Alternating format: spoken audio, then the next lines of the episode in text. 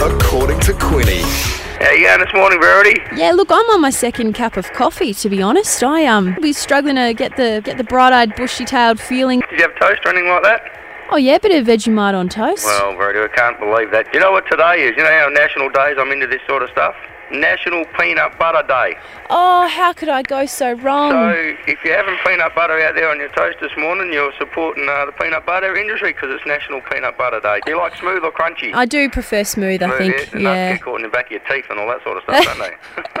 but while we're talking about National Days, this is one for all employers out there tomorrow. National, this is probably an important one, National Employee Day. Oh. So if you're out there, and we've all employees have got great employees, I've got to get that right.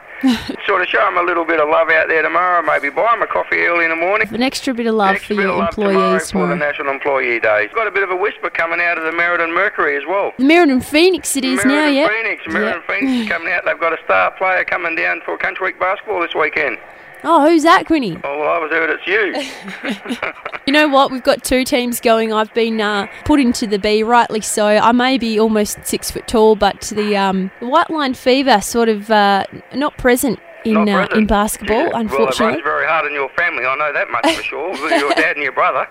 That's for sure. I'm surprised it doesn't run that far, far for you. But no, Country Week basketball on. There's a bit happening for sport around town. got lots of teams going from our Yep. region, so that'll be great. I know Cunderdin's got a very strong team heading along as well. Just to finish off with, my and you know my oldest daughter's now in university. Here's an interesting stat. She's attending one of her classes, psychology. Now, apparently, we all need a little bit of understanding in the world. Just give a stab in the dark. How many students you reckon are in her class, first year class?